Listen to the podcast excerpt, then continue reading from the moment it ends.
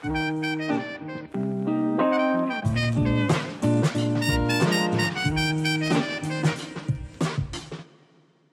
to SCU Buzz. My name is River, and today I'll be speaking with Pearl, a Bachelor of Indigenous Knowledge student majoring in law and justice. Pearl has received a 2023 New Colombo Plan scholarship to study in Fiji. Through her studies, she is investigating how Indigenous and Pacific Islander methodologies of combating climate change can inform Western law frameworks that address environmental challenges. Welcome to the podcast, Pearl. It's great to have you. Thank you so much, River. I'm so excited to be here speaking with you today. So, shall we jump in and start with you telling us a little bit about yourself, a little bit about your journey to your university education and career, and how you ended up in Fiji? Sure. yeah, it's an interesting journey, one that I wasn't expecting to be on, which is all the more exciting. Um, so yeah, as you said, I am a second year Indigenous knowledge student from SCU. Um, I'm 20 years old and I've grown up on Bundjalung country around the Byron Shire. Now I find myself across the Pacific Ocean in the little island country of Fiji, um, which is so incredible. So yeah, I had an interesting journey to university. I wouldn't say I was always that motivated to pursue a career or um, go to university for any particular thing upon finishing high school. Um, and it wasn't really until I found this Indigenous knowledge degree at SCU that I found that motivation to begin that academic journey and think about the possibilities of where it could lead me. So yeah, I'd say I I came across Indigenous knowledge and my passion for it throughout high school, and especially when I attended a school camp trip to Kakadu National Park in Arnhem Land when I was about 16. And that trip really solidified my my passion and my my interest to pursue more um, knowledge from my local Bundjalung area and to pursue it further in my everyday life and um, following finishing school. So that experience really, really, it gave me such an incredible uh, feeling of of belonging and of purpose that I'd never experienced before, and that was the first of its kind and what motivated me to um, to attend university after following school. So, yeah, I found the Indigenous knowledge degree, and I paired it with the major in law and justice because I was also really interested in looking at social justice movements and looking at how the law frequently lets down disadvantaged groups in society and how I could be a part of attempting to change some of that and infiltrate the Western law frameworks that govern us all and how we can slowly um, change them from inside out or more radically tear them down one or the other to create a better world um, and a more mutually respectful, beneficial world for us all going forward. So that's why I paired it with the um, the law and justice major, which has been really useful, and I'm pursuing that further here in Fiji. So, yes, my journey to receiving this New Colombo Plan scholarship was a little bit different, I think, to most because SCU reached out to me and and encouraged me to apply and said that I was eligible to be nominated for the scholarship. Uh, and at the time, I was really not in a super uni headspace and had lots of other, other things going on in my life. And I was just sort of like, oh, yeah, like I'll attend this Zoom session and see what this is about and was so happy that I did because the Zoom session with Jordan Ivy, a previous NCP scholar, was super inspiring and motivating um, and made me sort of have a new idea about what I could do and pushed me to, yeah, think about this as a potential thing to achieve in my life. So after attending that Zoom session, I decided to pursue the application process. And upon doing that, I really found myself thinking about things I wanted to do in my life and being pushed to have those reflections, which I'd never really been pushed to do before. And that process was really valuable to me just to think outside of the box and um, find motivation and inspiration and um, yeah, think about achieving grand things in my life that you know I had to do for the application process, and otherwise I wouldn't have necessarily thought about those types of things. So yeah, then I was I got to the to the next level, which was the interview phase, which was super exciting and nerve wracking, and spent a few months um, preparing for that. And once that was over, I sort of just let go of the of the stress and, and the pressure of whether or not I got it and just got on with my life. But um, I think it was late November that I got a call and I actually almost missed out on accepting my offer because I hadn't been checking my emails because uni had finished and I was just like getting on with it. And I was like, oh, I'm not sure if you saw this email a few days ago, but um, you've been offered the New Colombo Plan scholarship and we need to know if you want to accept it because otherwise, you know, it'll automatically be a no. And I was like, oh my goodness, of course. And even at that point, I wasn't sure if it was something I could achieve. I think I was limiting myself in my mind, just didn't really think that I could do something like this and hadn't pictured it for myself. But I accepted nonetheless and and then began the process of of planning my program and visa applications and all that other stuff and wasn't really thinking about the reality of it, just going along with it and and hoping that everything would turn out fine, which it did. and here I am. Wow, what a journey you've been on. So I want to backtrack a little bit and and speak about your your time in Kakadu National Park, where you said that experience had sparked your first interest in Indigenous knowledge systems. What was it about that trip that really kind of put you on this pathway towards where you are now? Yeah, it's interesting to look back on. I think before that, even um, I was always really drawn to reading about Australia's history and, you know, particularly the dark colonial side of white settle settlers coming here and all of mm. the things that happened from then. Obviously, we know there was a lot of incredibly dark and horrible events. So I was always really interested and fascinated in those topics and never really knew much about it. So I had that already sort of in the back of my mind from a young age. And that trip to Kakadu was, I think, really confronting, at, but at the same time, it was you know, the most beautiful thing I'd ever seen and ever felt before in my life. So, you know, the confrontation that came from witnessing poverty in Australia and, you know, after not realizing that that exists necessarily and then being thrust into the middle of it, but at the same time, witnessing such an incredibly beautiful, rich, and vibrant community with so much happiness and so much generosity and so much beauty in there. That was just an incredible experience. And I never felt the way I did on that camp before. And that feeling really stayed with me afterwards. Uh, I couldn't shake it even if I wanted to. And and because of that motivation from, you know, the feeling feeling that um, that I maintained from that experience, I started seeking out more of my local Bundjalung community and attending local cultural camps and seeking relationship building from people within my school system, people within my wider community. Um, so yeah, it was wasn't an option to forget about that camp after I'd done it because it really, really impacted me, and that that was the first time I'd felt the way, the feeling that gave me. But since then, um, it's been a very prominent theme of my life because yeah, I've been a part of these incredible initiatives and meeting incredible people and just a really inspiring, motivating way to live, I think. Mm. And so, what was it like when you came back to Bundjalung country connecting with mob here? Did you notice a difference in the knowledge systems here uh, as opposed to in Kakadu? And and what would you be able to as well tell us a little bit about what those culture camps were like and what it was like to build those relationships with elders and First Nations people here in Bundjalung? Yeah, so of course I noticed really great differences, and since then I've traveled to many different parts of Australia, also seeking out, you know, meeting and building relationships with local Indigenous community members.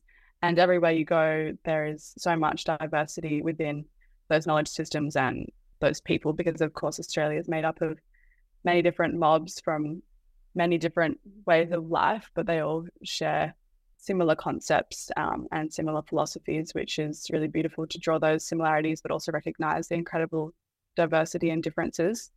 Um, yeah, coming back to Bundjalung country and seeking out those relationships for the first time in my life was an interesting experience. I think some some of my friends and people around me were a bit confused and wasn't sure, like you know, my place as a non-indigenous person trying to be in those spaces, and I think that was also quite challenging for me, knowing what my place was and why it was okay for me to you know be wanting to seek out this knowledge but I quickly sort of had a shift in in perspective after building those relationships and continually going back to the same people and the same culture camps and things that I mentioned before. And and yeah feeling that incredible acceptance and generosity from the local community and the feeling like there was opportunity for us to build really beneficial partnerships and go forward even you know with that difference in in the background of who we were and our knowledge systems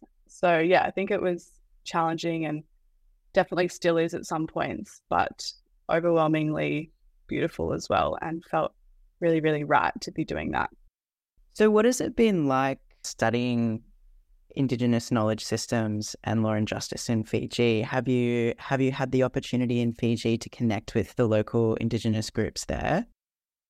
Yeah, it's been a really really interesting place to study this um, because you know I'm only three and a half hours on a plane across the ocean, and there are a lot of similarities in terms of you know colonization happened in both places, but it has played out very very differently and here in the Pacific, um, Indigenous knowledge systems and traditional practices are still very, very prominent within social and governance structures, and it's it very much rules the everyday lives of people here, which is very, very different from Australia, where you know colonial Eurocentric systems are the dominating ones, and you sort of have to, have to seek out Indigenous knowledge if you if you want to, but otherwise, it's quite hard to find.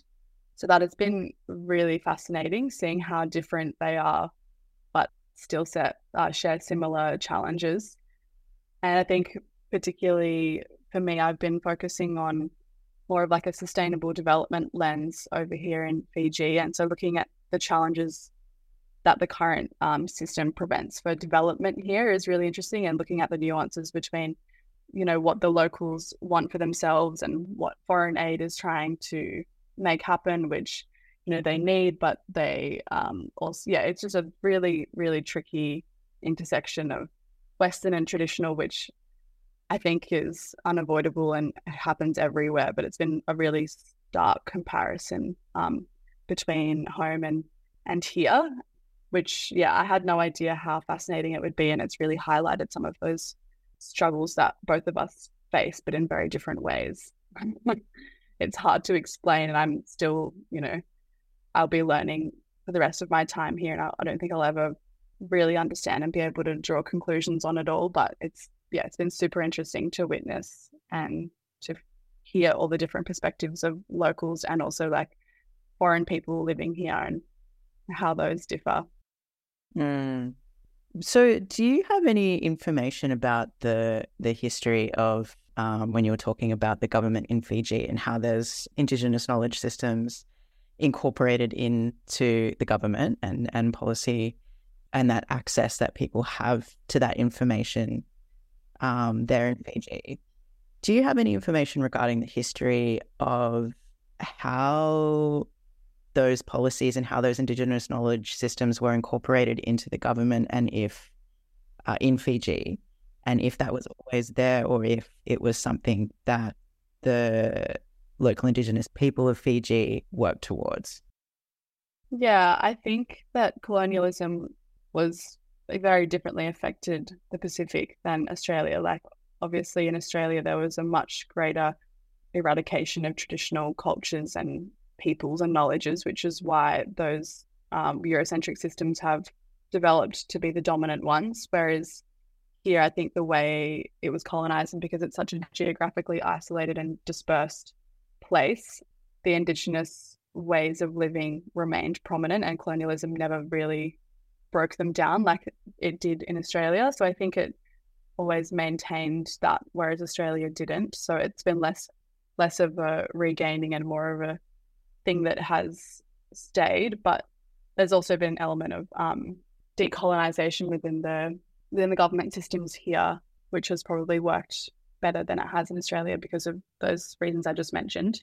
Um, but it's interesting, it's not necessarily the Indigenous knowledge being incorporated into the government. So the government systems are still quite similar to what we have in Australia, and it's very based on that Western framework, and those are still the, the superior on paper. Um, but when it comes to reality, traditional systems are the things that most of the time trump the actual laws.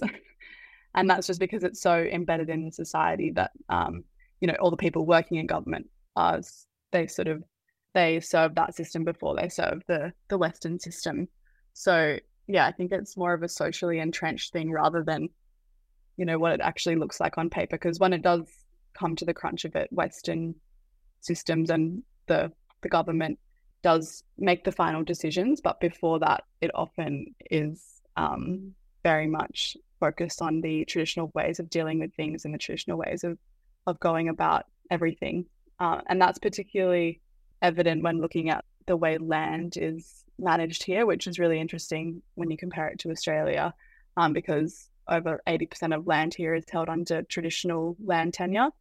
Whereas, you know, in Australia, our version of that is things like native title and Indigenous land use agreements, which we can see don't really have much practical effect. Um, whereas here they really do. And there's only 20% throughout the whole Pacific that is freehold and and owned by yeah people that can just buy and sell it. But the rest of the time it's you know communally owned and it's it's owned by the villages and the villages are run a lot more traditionally you know where there's a traditional hierarchy and a chief and and that is the dominant system that people follow rather than a western law framework which is very very fascinating coming from a place where that doesn't happen at all so, what is the importance of having traditional land owned by traditional owners in, in Fiji? What are some of the differences that you notice with the way the land is managed and the way that First Nations people can have access to that land? Mm, well, it's amazing just driving through the countryside here and just driving from one side of the island to the other, which from the main cities, Nadi and Suva. And you just cross through village after village and you notice that you know, it's not all built up and there's only some parts that are filled by the resorts, unfortunately, which, you know, is the freehold land that is owned by many foreign people, Australians, New Zealand, US, Chinese, Japanese, all of those people. And they've, you know, done their grand thing and built their fancy, wealthy resort for us to go spend so much money out to support them and not the locals but the rest of the land is yeah held under traditional land tenure and it's owned by the community and those villages are able to live somewhat self-sufficiently and grow their own food and have access to their traditional practices and harvesting and farming and all of those things and say no to foreign developers or the government wanting to come in and change that land for the benefit of some and not for the benefit of the locals. So yeah it's amazing witnessing the um, practical control that this system allows the, the villages here. And yeah, it's it's really, really mm-hmm. cool. But also, yeah, has some challenges as well. So it's really tricky to understand it all and and different villages and communities obviously want different things and have different perspectives on what is the best thing for them. So some do want that development to come in and and want it to be catered more towards a, a touristy Western audience, which is totally understandable, but um, also can be detrimental to them in the long run as well. So it's a tricky space to interact with, but really cool to observe how they still have so much control over their traditional lands and how that benefits them a lot. Hmm. Would you say as well that having traditional owners of traditional land also benefits people who come and visit that place who or people who come and visit that land who aren't from there? Definitely, 100%. And yeah, imagine in Australia if the land was still predominantly held under traditional tenure, there would be so much less destruction. And, you know, maybe we wouldn't be looking at the world falling apart in front of our eyes if they still had control over what happened on those lands. Because, yeah, as we can see throughout history, it is not the traditional custodians who are the ones cutting down all the trees and and bombing, you know, our the Earth's minerals and extracting everything. It is the ones driven by corporate greed and individual gain that are doing that. So yeah, it's definitely true that places where traditional people have control over their traditional lands are still flourishing and more resource abundant and a better place for everyone to visit and to live on and yeah the whole world to be better Yeah. So, speaking about traditional tenure, that kind of bleeds into um, this part of your degree and this part of your uh, journey with with education surrounding law and justice. I imagine uh, moving into a space, for example, in Australia, where we can see more traditional tenure and um, land land ownership. Would you be able to tell us about how you incorporate your study of traditional knowledge systems and law and justice, and why it's important for you to combine those two together?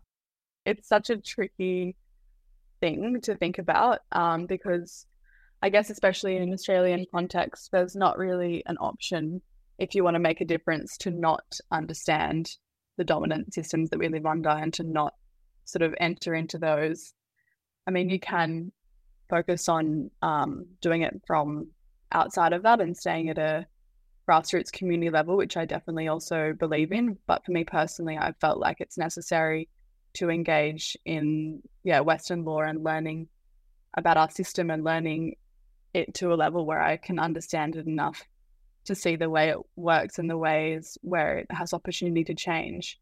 And it's tricky for me because I've predominantly maintained a view that we need, you know, quite a, a radical shift and that the system that we live under doesn't really allow room for the change required because it is built on the fundamental principles that don't allow the change that is needed. So it's really tricky to think about how that's possible. And yeah, I'm still I'm learning about that a lot while I'm here and I'm learning about it continuously wherever I am.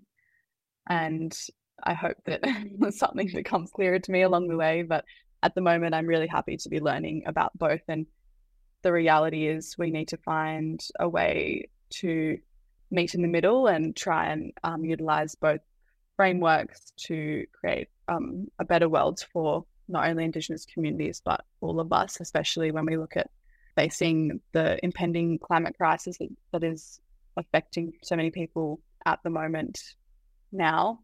So, yeah, I think it's really important for me to look at how we can do that collaboration and those effective partnerships, which requires an understanding of both. And, and yeah, I'm committed to learning about our Western law systems as well as always seeking out the Indigenous frameworks and Indigenous legal systems, which I believe can incredibly benefit the Western ones and us in general moving into the future. Yeah. So you mentioned earlier that you yourself are non Indigenous. How important is it for non Indigenous people to educate themselves on Indigenous knowledge systems and to enter into this field of Indigenous knowledge systems to incorporate in their everyday life? Yeah, it's a very important point. And I think I was touching on it before as I was getting more into this space, sort of in my teenage years, and having people around me be a bit confused and a bit worried that I wasn't uh, in the right, you know, I wasn't able to do that because I was non Indigenous and I struggled with that a lot personally. But ultimately, it is our absolute responsibility and obligation as non Indigenous people living on the stolen lands and living on lands that we inherently benefit from. Like we inherently benefit from the oppression and continual exploitation of Indigenous lands, knowledges, and peoples. So, after just learning that, it was really hard to dismiss that obligation and responsibility to educate myself and become more involved in in this space and um, in thinking about ways forward. So yeah, I definitely hold a strong belief that it's really, really important for non Indigenous peoples all around Australia to educate themselves about Australia's history, to engage with their local communities, and to build relationships. Because I feel like if that happens locally on um, a large scale throughout Australia and throughout the world, that offers a really good opportunity for change um, to occur. I think that that the the shift in mindset is the main thing that's going to save us slowly over the next few decades and i think that's happening i can already witness it in the last few years accelerating a lot um, that change in people's perspectives and the motivation for them to learn more and connect more with their local community and seek out how they can be of assistance and how they can involve themselves i feel like that's really um, accelerated in the last few years, which makes me really happy to witness. But yeah, it's incredibly important. Yeah. And so, for listeners uh, who are on Bundjalung country um, listening into this podcast, do you have any recommendations for what organizations they can seek out to access information and to connect with the First Nations people in Bundjalung country? Yeah. Um, so there's always there's always things to involve yourself in and ways to learn if you sort of seek them out. You know, there's a lot of education that we can do individually just at home, you know, reading books and researching. Um, that's always an amazing place to start. But on Bundjalung country, I mean, I think there's things that Gnibi offers the Gnibi College from SCU that it's always good to be aware of and involve yourself in if you're in the local Lismore, Bundjalung area. There's one organisation, the Returning Aboriginal Corporation, that I've attended a few of their uh, their cultural camps. Um, they happen a few times a year and are open to people of all backgrounds and of all places in society. And I think those are a really special place to involve yourself in if you get the opportunity to do that. There's yeah, there's other things that happen periodically at home, like um, you know, the Invasion Day protests and Reconciliation Action Week and all of those types of things. And so involving yourselves in events that happen during those times are really important. And I think just trying to seek out relationships that you can build and and coming from a genuine personal place rather than a place where you're trying to gain something out of it for something else in your life, but just genuinely wanting to build those relationships is always going to get you the furthest so yeah, in whatever way that feels right for you, I think, yeah, it's an individual journey, but there's many opportunities for it to happen. Mm. And so, how's this experience of studying Indigenous knowledge systems? Has it in any way inspired you to explore and look at your own cultural ancestry as well and what that means alongside these other Indigenous knowledge systems? Mm definitely that's been really interesting because yeah i think i mentioned earlier that feeling i i got on that trip i went on in high school to kakadu was so amazing because i hadn't previously experienced um, a connection to an ancestral line or a culture before because i you know my family and like a lot of families in australia are quite connect disconnected sorry from their ancestry i definitely am interested in looking into more of my cultural background and um, exploring what that means for me and reconnecting to it. My mum's side is Croatian and Serbian quite recently. She was first generation Australian and her first language was Yugoslavian. And so I think that would be a really cool thing to, you know, I've got so much family over there and I'd love to go and, and really spend some time getting to know who that is and what that means for me and yeah, especially because it is so recent, I feel like I'm quite lucky to have that still living inside of inside of me over there and within my recent recent family. And I think for my dad, it's a little bit trickier because he's been in Australia for quite a few generations, and that ancestry is a lot less recent and a lot more disconnected. But uh, his ancestry is predominantly Irish and Scottish, and I would absolutely love to reconnect to that and to go spend some time over there. And I think there's so much incredible traditional knowledge and yeah, systems, traditional systems contained in those cultures as well that I've I haven't taken the time to explore. And I think that there's great opportunity there for me um, to go on more of a personal journey and see how that can assist in whatever I end up doing in my life for sure. Yeah. Do you think it's it's an important part of the process of decolonization for people who may be living on stolen land from a colonial history for them to reconnect to their ancestral roots and their cultural roots from their ancestors' home country? Do you think that's an important part of decolonization? 100%. Yeah, I think, you know, we all originate from somewhere and at some point in history we were all living within an indigenous culture on the earth um, and you know before all of this capitalism industri- industrialization globalization hit the world we were all sort of living in a community like like the indigenous ones today and i think that a very important part of decolonization is reconnecting to your personal roots and even just exploring it, you know, sometimes reconnecting is really not an option, but exploring where you come from and exploring what makes you up instead of just accepting that it's it's lost or it's not a part of your life.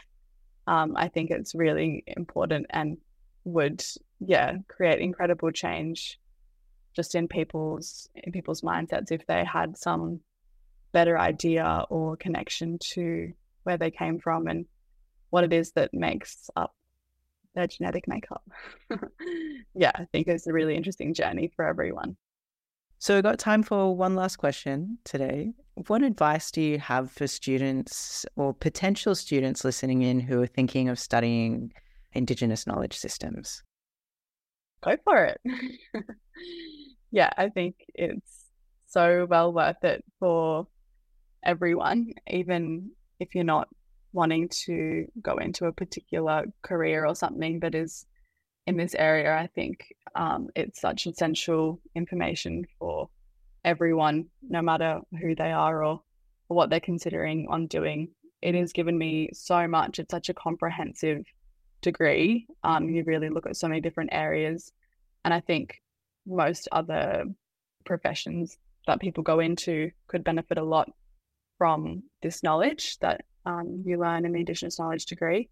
It really, really is beneficial for all aspects of society and and all potential professions and careers that people go into. So, yeah, I would definitely recommend it. And I'd say just go for it. When I was thinking about going to uni, I was really, really unsure. And, and I honestly was just like, you know, why not um, give it a go? What can go wrong? Type of attitude.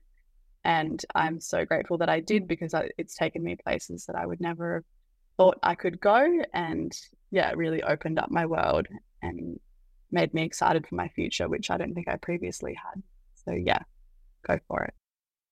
Amazing. Thank you so much for being on the podcast today, Pearl. It's been such a pleasure to have you. Thank you so much for having me. It's been great to talk with you.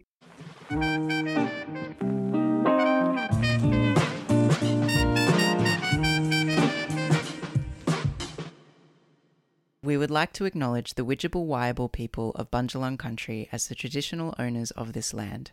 We would like to acknowledge and pay our respects to elders past, present, and emerging.